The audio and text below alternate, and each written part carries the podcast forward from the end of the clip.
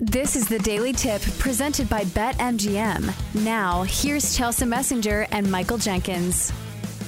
Let's talk about this game and the X's and O's and maybe what we're seeing from a betting angle as we get into the Eastern Conference semifinals. The Heat lead this series three games to one. Uh, and once again, they're underdogs. The Knicks laying three and a half at home here, and we've got a total of 209 and a half. So, Jenks, do you think there's any fight left in the New York Knicks? I don't think so. Sure doesn't feel like it. neither. If you go by what we were talking about just now, which is how guys sound in their post game press conference or in the locker room, and, and certainly it's going to be a lot different, right? That that loss is worn off. They know their backs are against the wall tonight. But if you talk about gut feelings, which we discussed in the first hour, I just don't have any. I don't have any feeling whatsoever. Not the eye test, not an angle that makes me think the Knicks should be favored here. I understand it's at the Garden, but even during the regular season, the Knicks weren't good at home against the number. The Heat, by all metrics, by everything we've seen during this series, the Heat are the better team. And they clearly have the best player on the court by far in Jimmy Butler. I think Erik Spoelstra has outcoached Tom Thibodeau in this series, and Thibs is a hell of a head coach. Just everything points to Miami. The only thing that worries me, Chelsea, is that I feel like everybody's going to be on Miami tonight. Like everybody's going to grab the heat and the points, and and I don't blame them. So I get a little worried when I feel like, okay, if everyone is on one team, a lot of times that can be a a flashing red light or a red flag. That worries me a little bit, but I can't make a case for the Knicks. I just can't. Right. Yeah, you look at the Heat, they look at the better like the better team. They have the better closer and Jimmy Butler and right now it's looking like they have the better head coach because not only has the mentals been better for the Miami Heat, also their rotations have just been chef's kiss. You know, so mm-hmm. Coach Spo what he has done to get the most out of the talent that he has on the floor has been incredible. So it just feels like the Heat are on a hot streak. And I don't see that ending tonight, especially if you're going to give me three and a half points. They can lose this game and you can still cover the number, Mhm. especially in a game where points are at a premium. Totals 209 and a half. So yeah, I'll be on the Heat as well. Even if it sounds a little square, I don't care. Uh, let's look at some other angles in this game. Do you think a total is worth a play here? 209 and a half.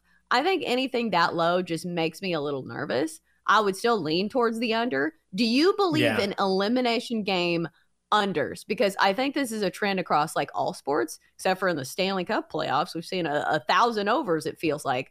But do you believe that defense is when a, elimination is on the line? Yeah, I, I do. And I, I think the under might be the way to go here. The Knicks are the only remaining team in the NBA that are averaging less than 100 points per game. So, Mhm. yes, this total is low. But if you believe, I think this is when we go back to game script, right? So the Knicks aren't scoring a lot of points.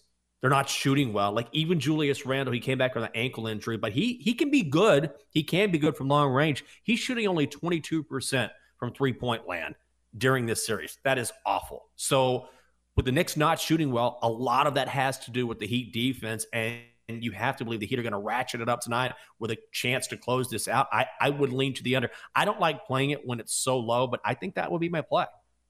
I think so as well. Like I can't really make a case for the over other than just the numbers really low. And maybe we will see a better shooting night from the Knicks because we've seen in some of Mhm. these games their shooting percentages have been abysmal. But here's the thing, during the regular season they haven't been a great shooting team. Like they're not a team that bombs it away from the three-point line, kind of like the Heat can do. So I would Yeah. lean towards the under. It's not my favorite play. I still think I'm going to roll with the Heat getting the three and a half. This is the Daily Tip presented by BetMGM. I'm Chelsea Messenger. He's Michael Jenkins. Coming up in 10 minutes, the latest on um, uh, all things. That's not the right tease. Just kidding. We're doing baseball next, uh, I should say. Right now, let's stick with the NBA as we go to Golden State, where the Warriors are one game away from going to Cancun. Uh, the Warriors laying six and a half Huh. points, though, against the Lakers. The Lakers lead this series three games to one, total to 26 and a half. Jenks, do you have a different feeling about this game? Do you think the Warriors still stand a chance here? I think they're going to win this game. I'm not going to lay seven and a half with the Warriors. Here's what I think is going on here is that I think we need to get out of our heads this idea. And look, maybe the Warriors are going to make me look foolish. I hope they do. I want the Warriors to win the series. I don't think they will. They're down 3 1. And do you know how often teams rally from a 3 to 1 deficit in a playoff series? About 5% of the time. I don't think it's going to happen here. And we have this idea it's the Warriors. It's the Warriors. It's the Warriors. This is what they do. But the Warriors are not the Warriors of five, six, seven years ago. They are older now. And all good things come to an end. All championship runs, all dynasties do come to an end. And I think we're going to see this Warriors run come to an end. I do not see them winning three straight against the Lakers. I think they will put up one hell of a fight tonight.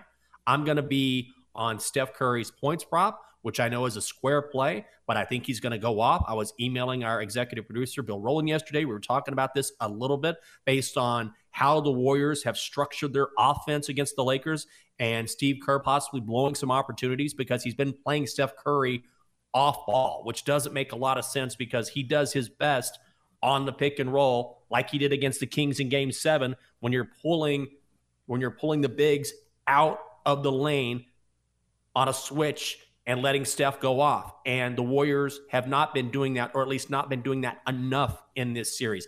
I am not laying seven and a half with the Golden State Warriors. Now, they won game what? Game three by seven. But the way we've seen this series evolve and go down, the Lakers defense has stepped up. I think this number is too high. I would grab the Lakers, but I'm on Steph's points prop. That's my favorite bet. Yeah, seven and a half points that seems like a huge spread for a team that I don't really have a lot of faith in to win the game outright. There's a good chance that the mm-hmm. Lakers mm-hmm. win this game. Uh, um, right. Going back to Steph Curry, why are you not doing this? Steph Curry is almost unguardable in the pick and roll. We have seen some of the threes that he gets up, even between two defenders. So one would think that he is going to lay it all on the line in an elimination game because this has been a trend that we've seen throughout the NBA postseason in certain spots where we have the superstars going off in elimination games. Because if the season mm-hmm. is on the line, wouldn't you rest your hopes and dreams, at least in the hands of your best player? It makes too much sense. So I would imagine this number is pretty high. Was it 30 and a half?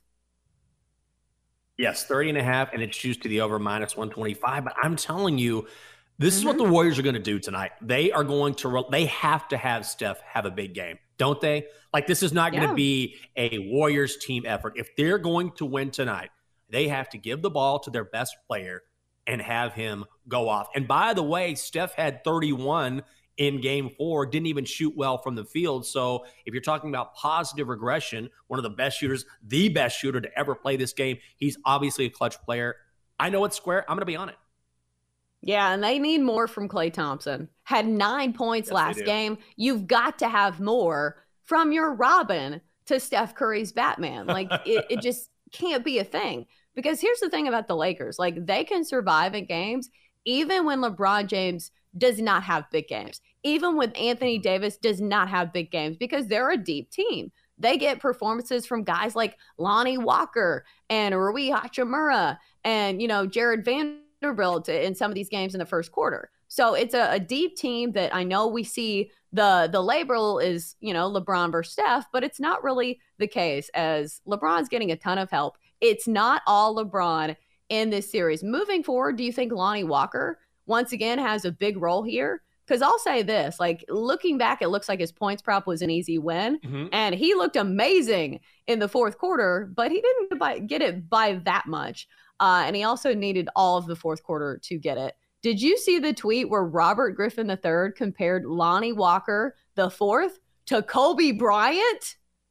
Like, oh, come on, God. RG3. Let's not go that far. RG3, let's, I mean, come on. Lonnie Walker, the fourth to Kobe Bryant. Like, don't compare anyone to Kobe Bryant, much less. No. Nothing. No offense to Lonnie Walker, the fourth. The only person you compare him to is Lonnie Walker, the third. That's it. Right, and the funniest thing was is he was saying that it was Kobe Bryant incarnate. He was saying that wasn't oh, Lonnie God. Walker, that was Bean. Not wasn't. Not wasn't, man.